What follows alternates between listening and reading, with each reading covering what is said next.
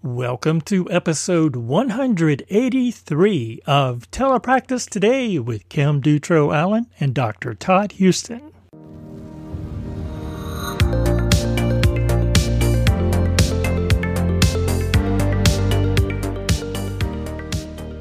Hey, welcome back to another episode. This one's going to be a little bit different. We are going to do a ASHA recap episode, and we have our friend Michelle Boisvert here to do that with us. Hi, thank you Well- very much. Welcome back, Michelle. It's always great to have you on the podcast. Thank you. I love joining you guys. You guys are always a wealth of information and have some amazing insights to always share with everybody. So it's A great. wealth, a wealth of something, and we don't know what it is yet. We're still trying to determine insights. insights, insights. Okay. Um, so uh, right before we hit record, we were talking about artificial intelligence. Yeah. So Yeah. it seemed to be the hot topic at this year's ASHA. And on Saturday, there was a big research symposium that that was dedicated to AI that ASHA sponsored. Unfortunately, I didn't make it to those presentations, but there were others uh, during the convention that I went to and that you guys went to. Mhm. Um, and so, what do you think? What do you think about this AI stuff? I think there's definitely a place for AI. Um, but I think we should proceed with a little bit of caution. So Mhm. I think AI when we're using it for um per, like personalized ther- like really quick personalized therapy material, um tailored therapy prompts, even some um like bilingual translations like for therapy materials. AI is awesome for that. Mhm. But I think we should exercise a bit of caution when we're looking Right. at higher stake documents. Right. Um, it could be like IEPs, diagnostic reports, you know, paperwork or or documents that need to go that need to hold up under legal scrutiny. Yeah. Under um, you know, so I just I think there's absolutely a massive place for AI, but I still do think we need to have a little bit of clinical caution when we use it just as a blanket use. Yeah. right. And what was um was it Tara? Uh, I never know how to say Roll. your last name. Roll. that in her in her presentation, she said we need to kind of the ethical question was: Yeah. Is Mhm. it doing my work for me, or is it helping me to do my work? And I Yeah. think that's a huge thing. Like I feel like there's a difference between when we say like, "Hey, I've written this goal."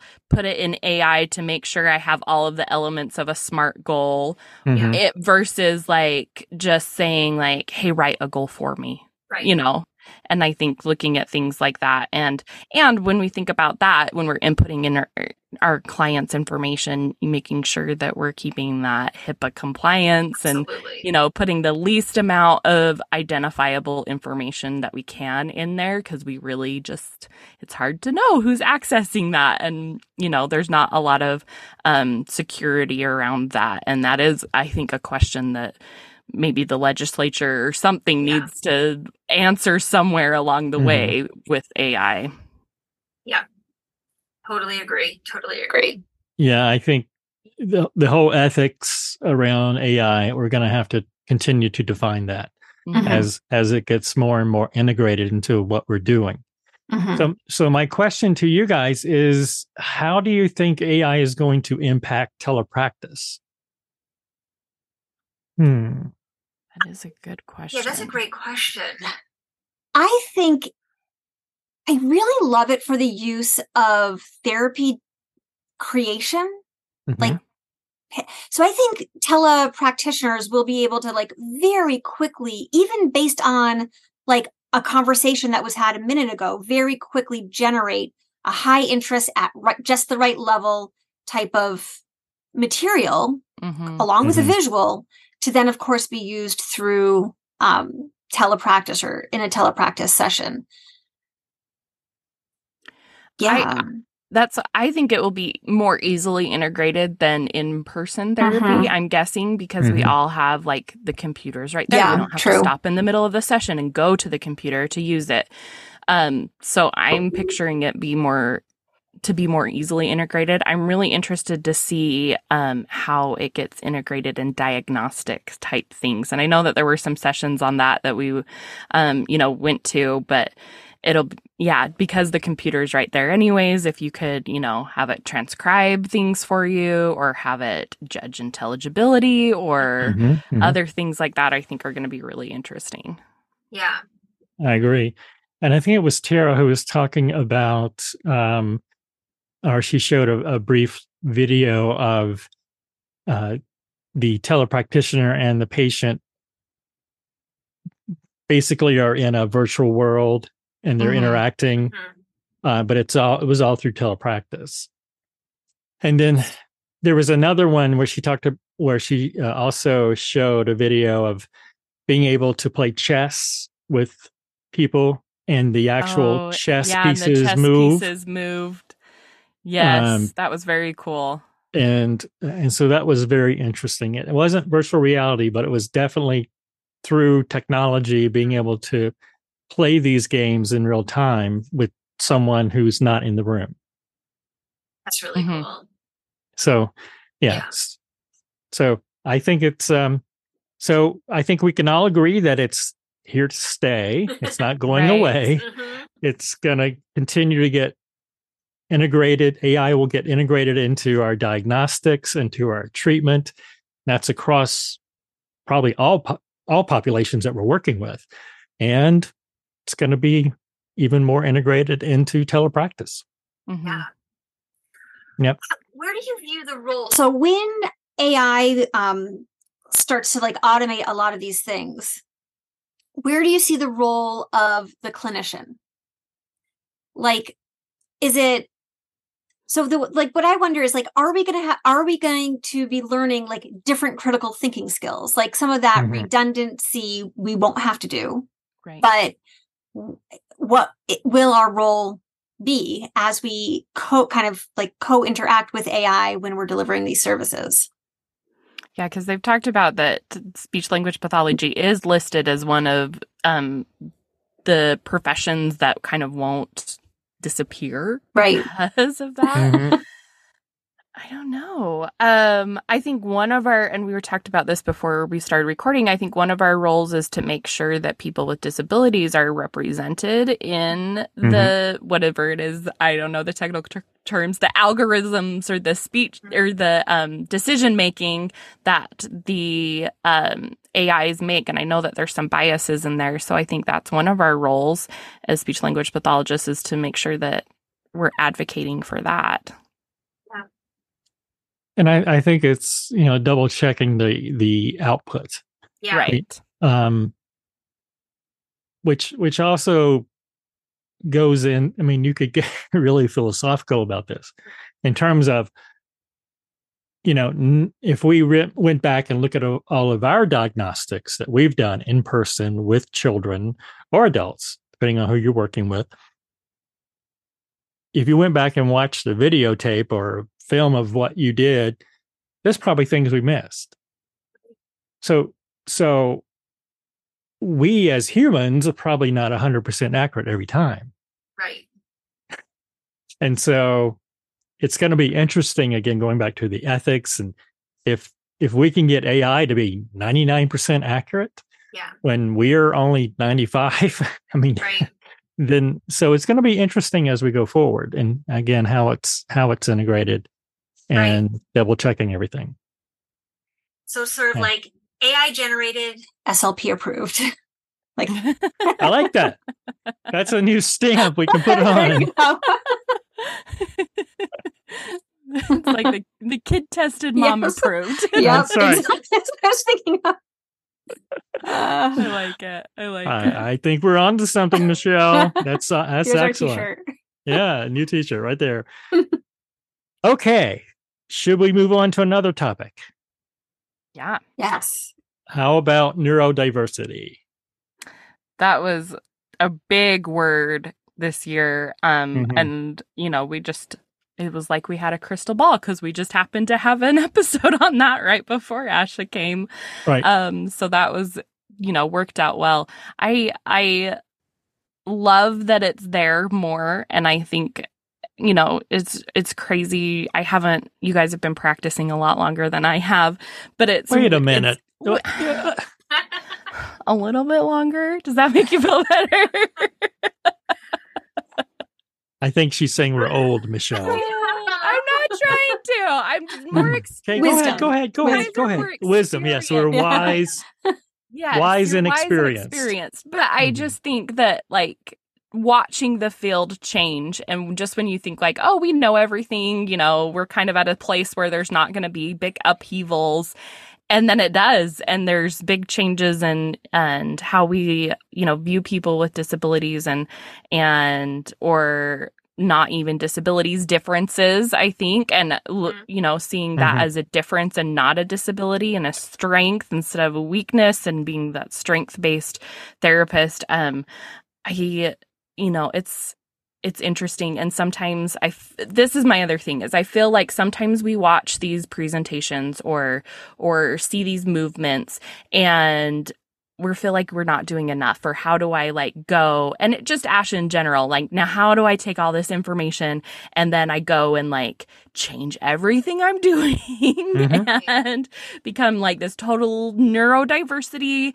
affirming therapist in mm-hmm. a school system that's not neurodiversity affirming and it can feel like kind of disheartening but i think just finding like one way you can change and one thing you can do and and like maybe it's just bringing up in iep meetings like hey are we making sure that this goal helps the student and not just for the comfort of everyone around them that's something that um, julie roberts talked about mm-hmm. in our thing and that I've incorporated like in just small ways. Mm-hmm. So I think just finding one small way that you're like, okay, I'm going to make this change to make sure. I'm going to, you know, make this change in my language that I do and just taking one step at a time rather than being like, okay, I need to swing the pendulum completely the other yeah. way, stop everything I've been doing, fight the system and just become this total different SLP and you know, I think I think that's not reasonable one way that I've been trying to do that is when I write goals and objectives. Mm-hmm. So I just,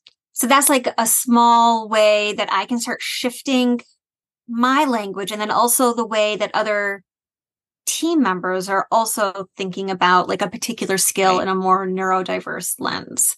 Yeah. So, you know, years ago, we always used like eye contact, eye contact.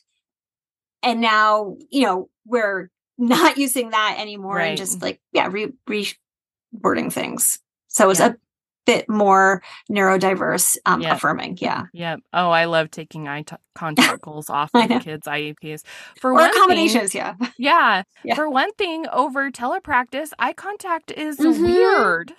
Right. like yes. I've yes. been like, I can't even work on this on on telepractice because like they're Uh, my eyes aren't in front of them. Right. So are they supposed to look at my eyeballs or are they supposed to look at the camera? How does this work? Right. And That's so true. So I sometimes have used that as an excuse to take it off, but really it just always felt unnatural to try and get kids to look at you. Like yeah, that be the first part of what you did.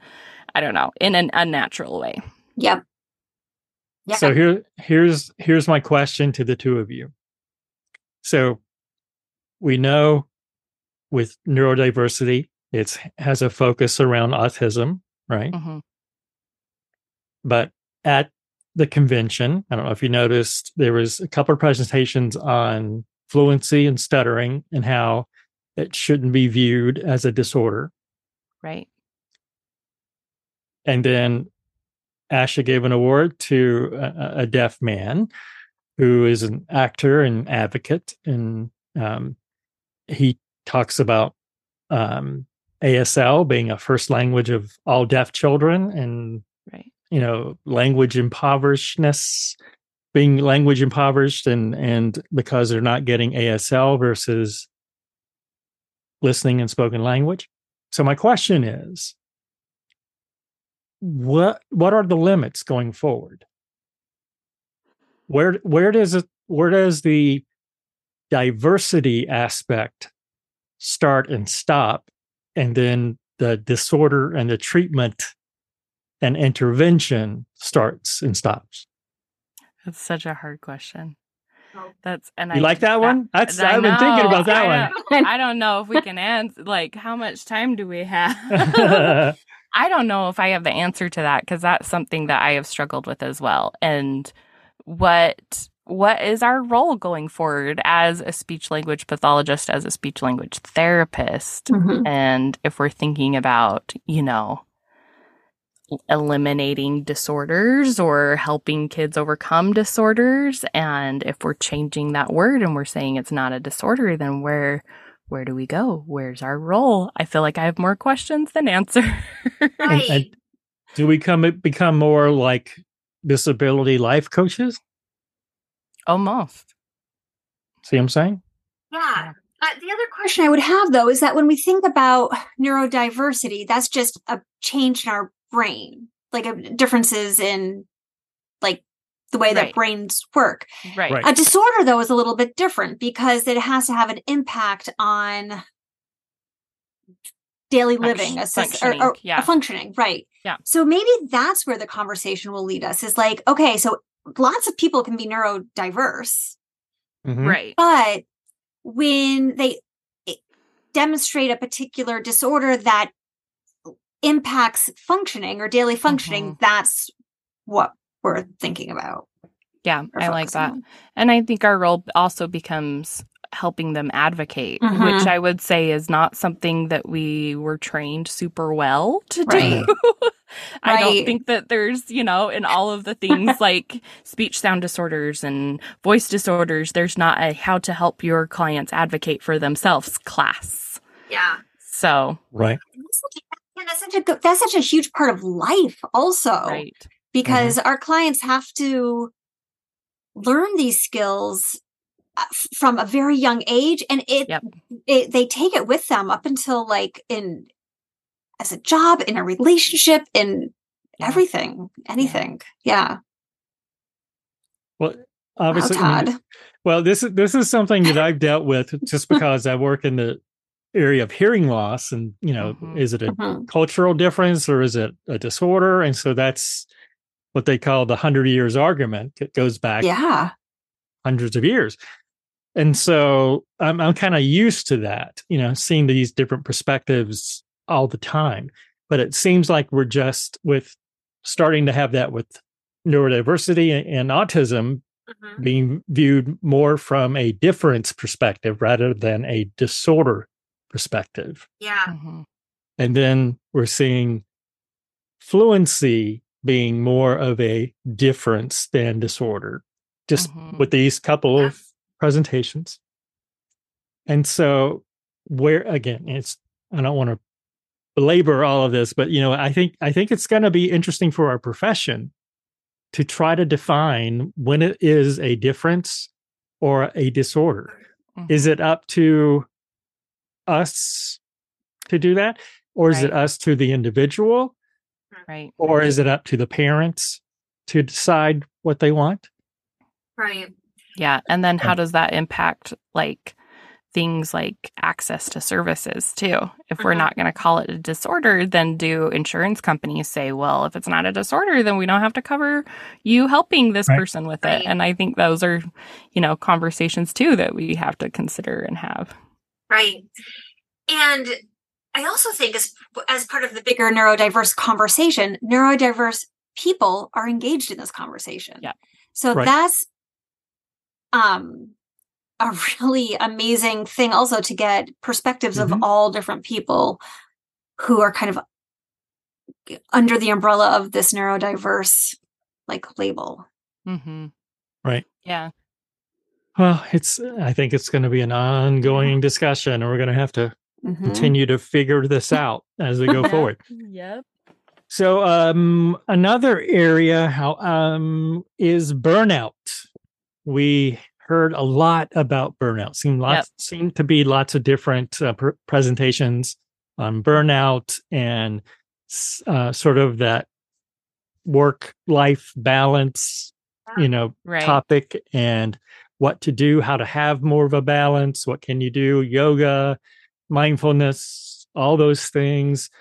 Um, kicking the cat. I don't know, you know, whatever works for you. Uh, drinking heavily. I mean, Kim, Kim is trying to cut down a bit. Um, so what do you guys think? What did you experience at the convention? Oh, so I there were two sessions that I went kind of back to back, and one of them was on using our degree to do thing jobs that are non-clinical. And that one was like in one of those bigger ballroom areas and was just about full.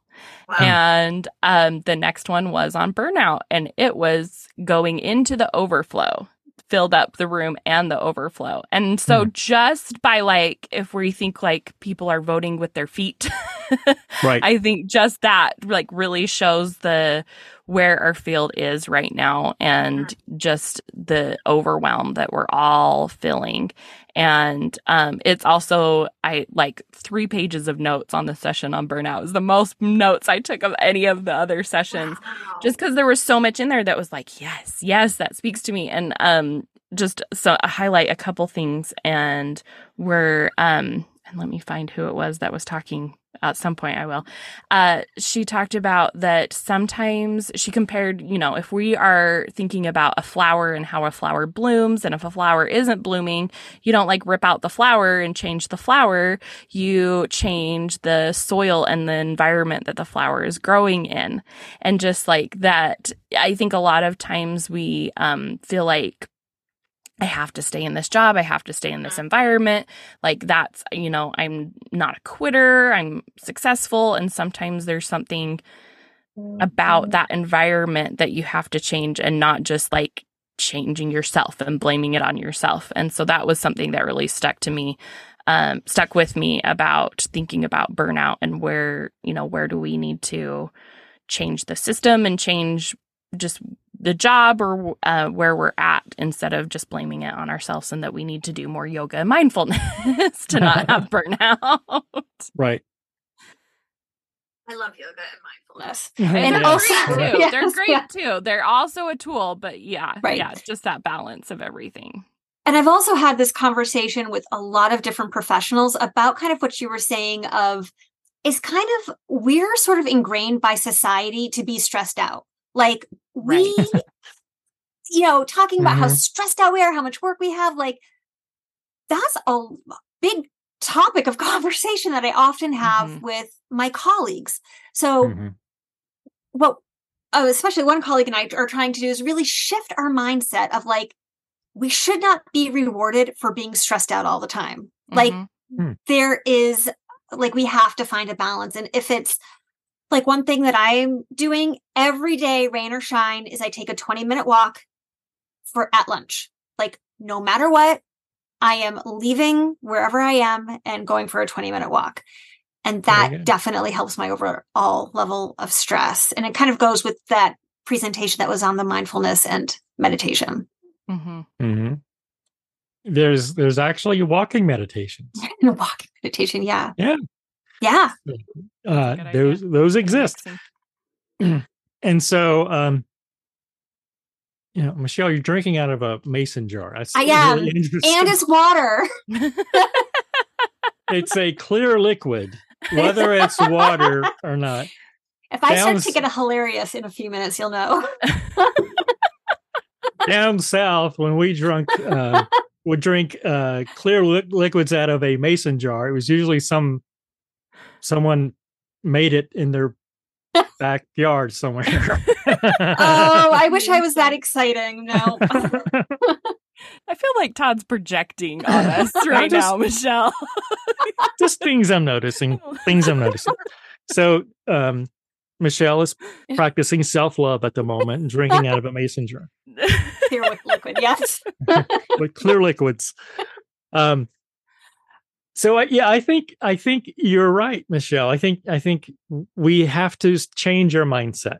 Yeah. I think, um, and I and I think a lot of this, as as we know, started kind of with COVID, and people were realizing I need more balance in my life, and and and not to be so stressed out in doing these things. Um, and I think one of the things I picked up on in one of the presentations, uh, in addition to what you guys found, was uh, I think people are or have been or can been conditioned to think that these to, to sort of have a passive role in this, that there's nothing they can do, yeah. that this is just my job and I'm tired all the time. Yeah. Rather than sort of taking ownership and just protecting like what you're doing at lunch for 20 minutes and walking, you just protect that time and that is your time. And no one interferes, no one impacts that. And that's just for you. And I think there's people who are finally giving themselves permission in that sense to to do those things and i think that's one of in the past few years since covid that people are are changing their mindsets and and finding those things that give them more peace more you know more wellness and more mm-hmm. self-care so i think it's a, a, very good thing for us as a society for sure mm-hmm.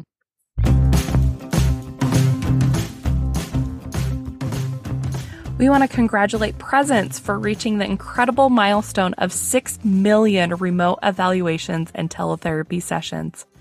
Presence is a pioneer in special education and mental health teletherapy, and they're making a real impact in solving the national shortage of school clinicians with nearly 10,000 pre-K to 12th grade schools supported across the nation. At Presence, they're on a mission to empower schools and clinicians by breaking down the traditional barriers to success through their elevated approach to teletherapy. As a trusted partner and advocate for clinicians since 2009, Presence offers its large community of teletherapy providers access to an award winning platform with assessment and therapy materials, continuing education, and networking opportunities to help them succeed. Through ongoing clinically led resources and support, Presence is meeting the needs and creating career opportunities for clinicians today, wherever they are. Presence is teletherapy elevated. Learn more at presence.com. So let's see what else. Oh, I, I mentioned I went to the the speech pathology and audiology discussion compact discussion uh, the compact that's happening uh, with states around the country. And what I learned is that we are basically at about 30 states that have signed on to the compact. And you can go to the compact website, just Google speech and speech language pathology and audiology state compact should come up. Uh, a couple of things that um, have kind of slowed things down a little bit that they talked about was having some type of database that would talk to all 50 states. And I've seen this in other things too, like newborn hearing screening and things like that, and trying to get data from all the different states. And you have 50 different systems and all that stuff. But apparently, nursing has had a 50 state compact for many, many years. Yeah. And they invested very heavily in a system, software. And and uh, apparently, I think we, not not we, but the SLP and Audiology Compact is going to work with them, has been working with them to develop their own similar system. So that has been one of the things that uh, has kind of slowed things down a little bit. But from what uh, they were talking about in the presentation is that in 2024, next year, they should start issuing those endorsements or credential, whatever it's going to look like from the commission, from from the compact, so that people can start actually practicing across state lines without wow. having to they would have to get some type of endorsement in the other states, but it wouldn't be a full license. License. That is really exciting. Yeah. So I feel like it's my turn to ask the hard question of how do you think that will change telepractice, our field in general, once we're able to do that? What do you think? It will only facilitate telepractice. Only, mm-hmm. yeah, it's going to make it so much easier and smoother, I think, for people, clinicians to deliver services without that worry because usually our clients don't know that there's like this licensure dilemma going on Yep. it's kind of Right. up to us to make sure that you know that we're meeting yeah that we're licensed in the state that we're located in and this license and the state that the, our client is in hmm but so i think it's going to give us a lot more freedom in how and who we can uh, provide intervention for Yeah. yeah for sure I think let's make the- it international there you go. I I think the Kim Dutro Allen International National Empire will now will eventually spread to all 50 states and we'll all be working for Kim before it's over with. oh yeah, yeah, right. no, I think it'll be interesting to see because I wonder if it if there's a little bit of like a pushback with it too if we'll see anything like in-person therapists feeling more like threatened or or worried about their jobs or if we'll see more people do things like travel therapy which I know a lot of Mhm. nurses do I Mm-hmm. feel like I feel like we say that there's travel therapy jobs with SLPs, but there's not really. Like it's like, oh, move to another state for an entire school year and that's your travel Right. therapy. right. So that'll be interesting to see if that shifts that some and I, I don't know. I feel I feel like we have to advocate and you know present it as this is a way to like we were talking about burnout to alleviate some burnout and that our job isn't going away, our caseloads aren't going to drop and there's enough work to go around so I think we might just need to like make sure that that message is also getting out and not just a like we're going to come and steal your jobs. right oh my gosh Right. i yeah that's right but i i also just see caseloads increasing so much like uh, right. be, Right. being able to have that flexibility i think is so nice hmm and people there's always going to be the, that group of people who want who simply just want in-person services so Right. And on the therapist side too, I think Yeah. there's people that are always just going to be like, I need to be in the room with my clients and Yeah. clients that Mhm. need that too. And Yeah. so I feel like we should always have the option of doing both. And this will just give us that option in more places. And if you have an online therapist, then that frees up someone who's in person maybe Mhm. to see more of those clients that do need that higher level of support or to just do better in person. yeah for sure Yeah. Okay, let's see. I think the only did we talk about trauma? We I think that's the last one. Last one that I have. So I think trauma is something that had that came up as uh, one of the topics that seemed to have several presentations on. Yep. Um. So how did uh, what information did did you guys take away from from the convention, or just thoughts on being more trauma informed? trauma informed um there was a lot this is from uh ptsd slp is it rachel is that her 1st Mhm. name I, sometimes i only remember people's instagram handles i'm sorry but um sh- i went to her presentation the last day and i was so glad that she also gave a master class in supervision from a trauma informed place too because right, right. I think a lot of us are carrying around some grad school trauma. so, not from you, Todd. Not Okay. from you. that's right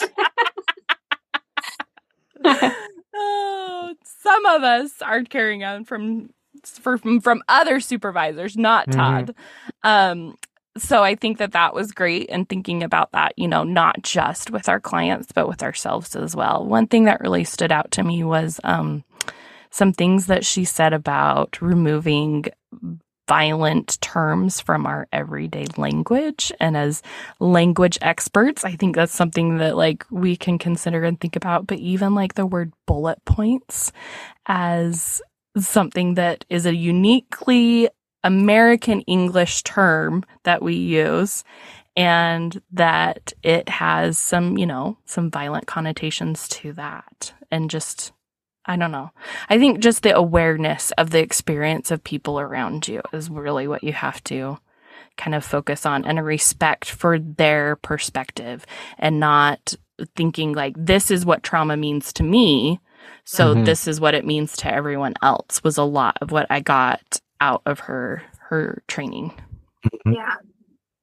You know, um, in the schools, a lot of teams work really closely. Uh, so because we we do work with a lot of students who present behaviorally very differently, and so there's always the question: Is the student not understanding? Is it attention? But over the past several years, also, is it trauma based? Is it? Um, and so, really, there was one presentation on um, kind of doing a, a decision making process of taking all of these things into consideration and then moving forward and like like you said kim in that trauma informed approach because Mhm. the approach to intervention is different as well Mhm. based on um, the background of the client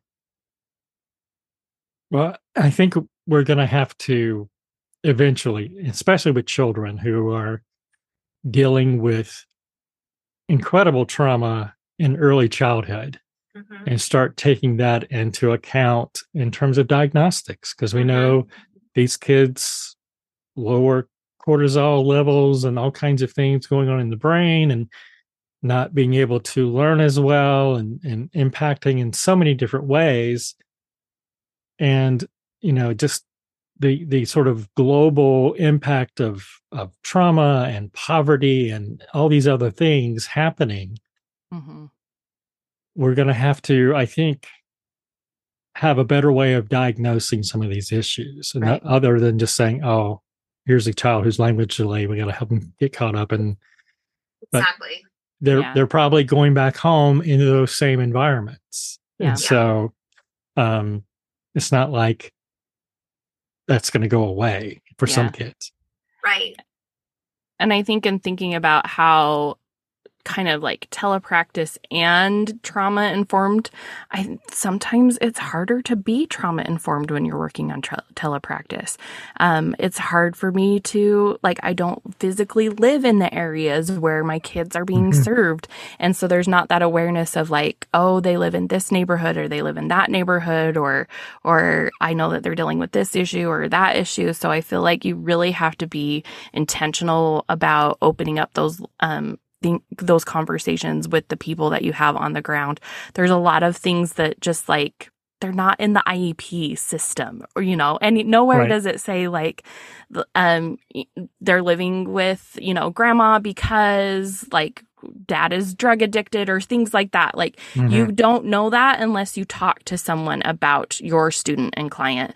And that's where things like we need less caseload. So we're able to do that. We need to have Mhm. more face to face over whether it's online or however interactions with the people, with our teams. So we understand that whole client. And sometimes I think there's more hurdles to that. Not that they can't be overcome, but there's more hurdles to that with telepractice.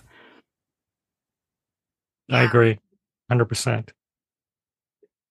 So why don't we end on um, the other fun aspect of, or another aspect of of the convention was um, the convention hall. What did you did you guys experience anything?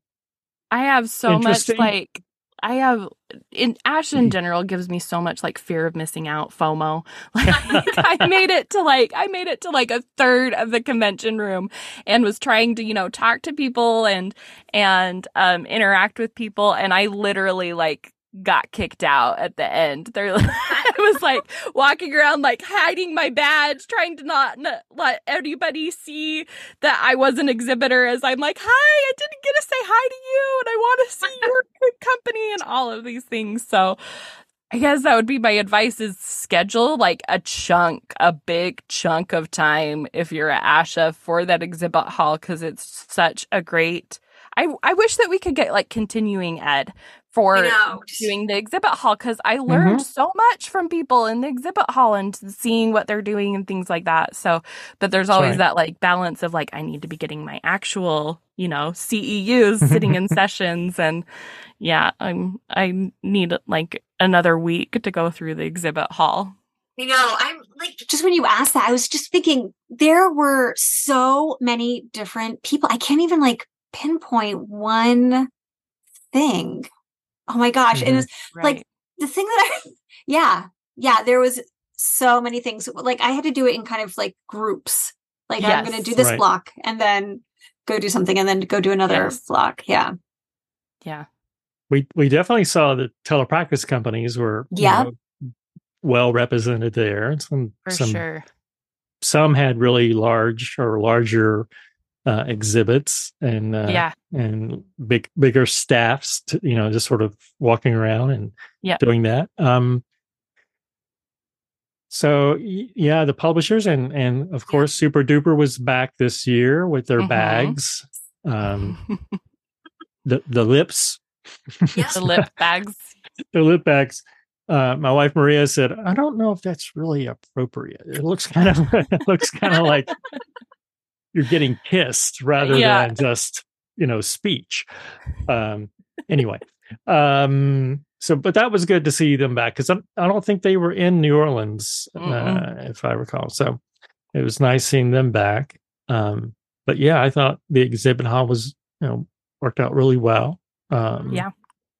and I think we can also plug SIG 18. They had a dinner, Right. and that was great. many of us were able to go and get some free food. but uh, but uh, yeah. And it was so talk- cool. yeah. Right. Just um meeting different people who you may like know online or have read some of their work and Yeah. seeing them in person. I thought that was really cool.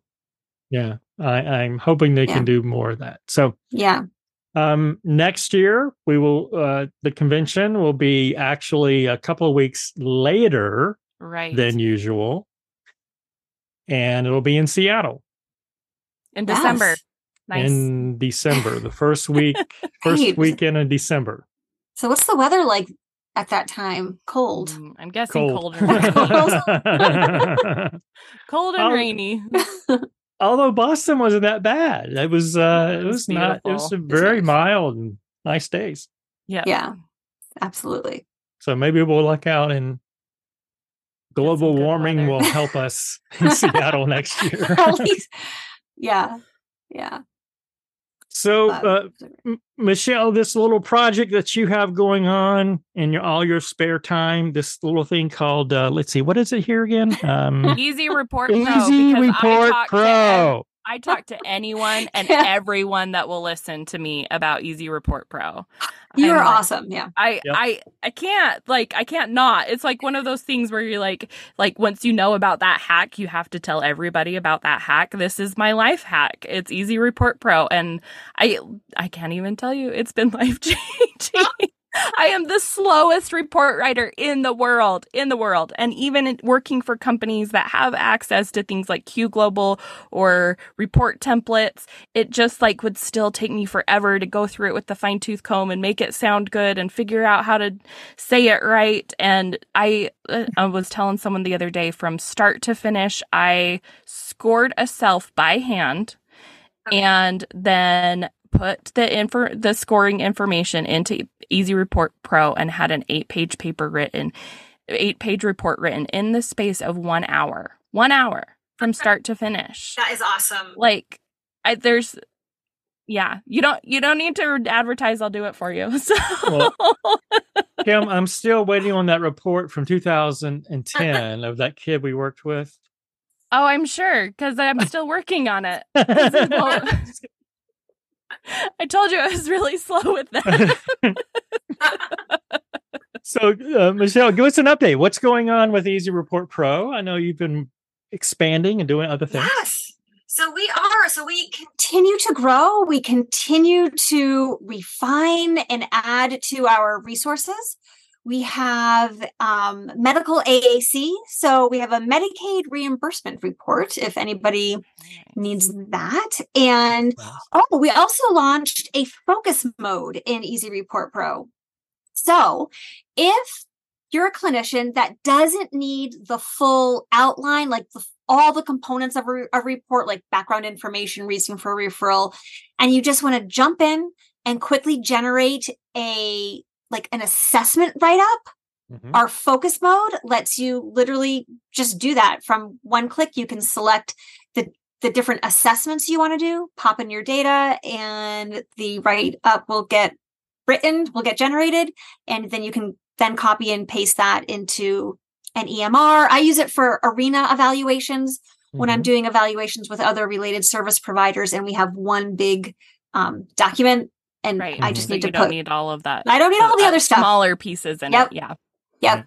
Yeah, that's great. You guys also added um tables too. Yes. That have- was really great to have Mhm. visuals um, for the results because that's something they took. They used to have that like on the front of the CELF when it was the CELF 4 They Mhm. had Yep. the little table that showed like the layout of all the different scores, and they took it off, and I missed that on the CELF five.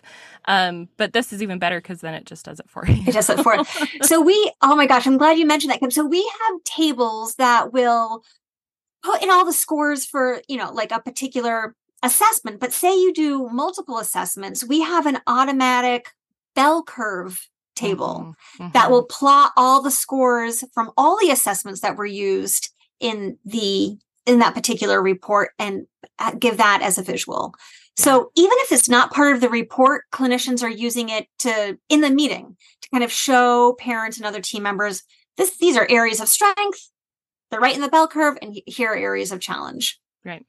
and it's automatic Yep. it, automatically does it for you so yep Yeah, we have that great. and we're also s- talking about AI. We are strategically using AI for some of our checklists. And um, it's really just just the checklist. We are not integrating it into the test write up at all um, because we need that to be really consistent and accurate all the time. But for some of the checklists, we have programmed um, our AI to kind of just smooth out some of the grammar. So if anybody's interested, you can um, let us know through the platform and we can set you up through with AI. It's just in beta testing right now. So Great. it's That's kind of awesome. cool. Yeah. And and if people want to know more about Easy Report Pro, how do they find it? How do they find? it? So you can come to easyreportpro.com. It's Ooh. a website that we have a lot of information. You can email us at info at easyreportpro.com. We are also on Instagram and Facebook and LinkedIn. And um, a Google search could find us. Yes. Fine. Email me. I'll tell you all about Okay. it. Yes. we'll tell you all about it. but it's Excellent. exciting. It's exciting. Yeah. Yeah. And I think, I know, Kim, like, yeah, Kim is like, you're the best. she's she mentions it quite often. So I know. so- I know. You're on my list of things that I was thankful for this month Oh, in our little right. intros. that's right. That's right. Oh my God. I love it. Yeah. And Yep. as as we record this, tomorrow is Thanksgiving. So thank you both. This you know, you you both are people that I am am truly thankful for. So thank you both for all that you do.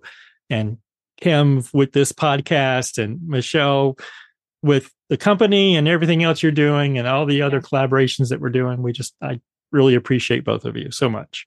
yeah. We well, appreciate yeah we appreciate you for bringing us together and all of the other people that you've brought together to really you know help telepractice and help kids with hearing loss and just the field in general Thank you, Kim. Thank Well- and I have to say thank you both. Like thank you both. I love your uh, collaboration and and just mutual interest. It's just pretty remarkable to be kind of in the same orbit as you guys. So thank you And with that, we wish everyone listening.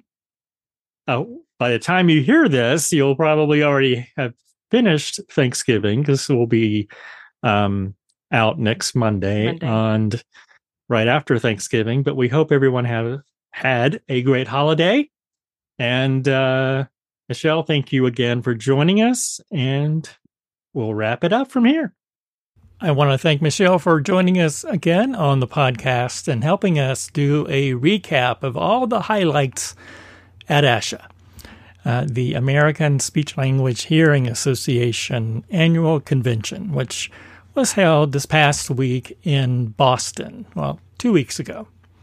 But always great to have Michelle on, and she's just one of my favorite people, and she's doing some really great work. Go check out what she's doing over at easyreportpro.com. And with that, thank you for joining us on the podcast. It's always great to have you as our listeners, our subscribers. If you don't mind, please rate, review, subscribe, follow, share, whatever you want to do to spread the news about the podcast. We really appreciate all that you do for us. And if you can help us increase our listenership, uh, the number of people that are subscribed, that would be wonderful. And so, with that, we'll be back again next week with another exciting episode. Until then, be safe and be kind. This has been a production of the 3C Digital Media Network.